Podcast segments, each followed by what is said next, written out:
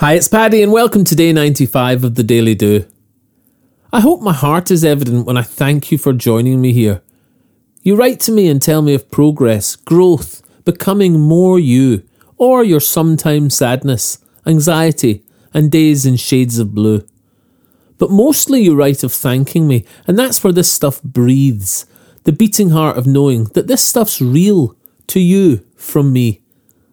If I can help one person free from shrinking fearfully, to hearing their voice in silence whisper, This is right for me, then into living fully, one brave day after the next, then every word I've spoken will have worked its true intent. The first step to grabbing life and running is to sit and let it go. Oh, brilliant. A confusing contradiction. It's baffling, I know. But try this today.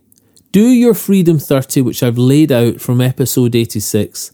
Then from that stillness on to courage, the bravery to act on hunches, inspiration, and risk.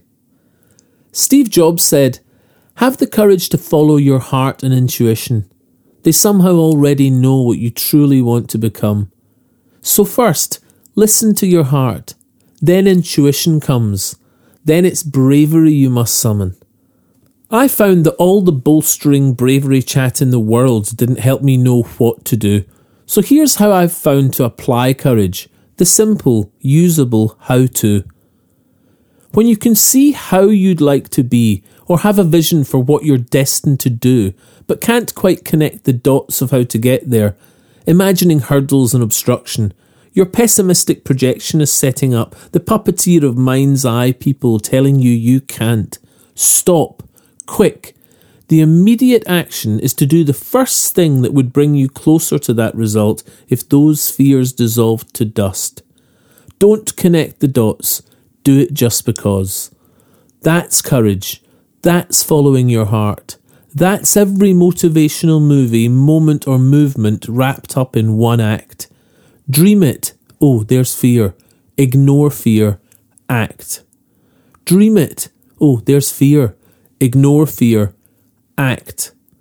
The time frame to do so is tiny, so do something quickly and start. Courage is never comfortable. It's acting in spite of this fact. So when you can't quite see the path to dreams, don't question it. Just act. Dream it. Oh, there's fear. Ignore fear. Act. You can subscribe to the Daily Do in the box below to get a morning email or email me anytime, paddy at thedailydo.co, or say hi on Facebook, Instagram, and Twitter. Bye for now, and see you tomorrow for more Freedom 30 on the Daily Do.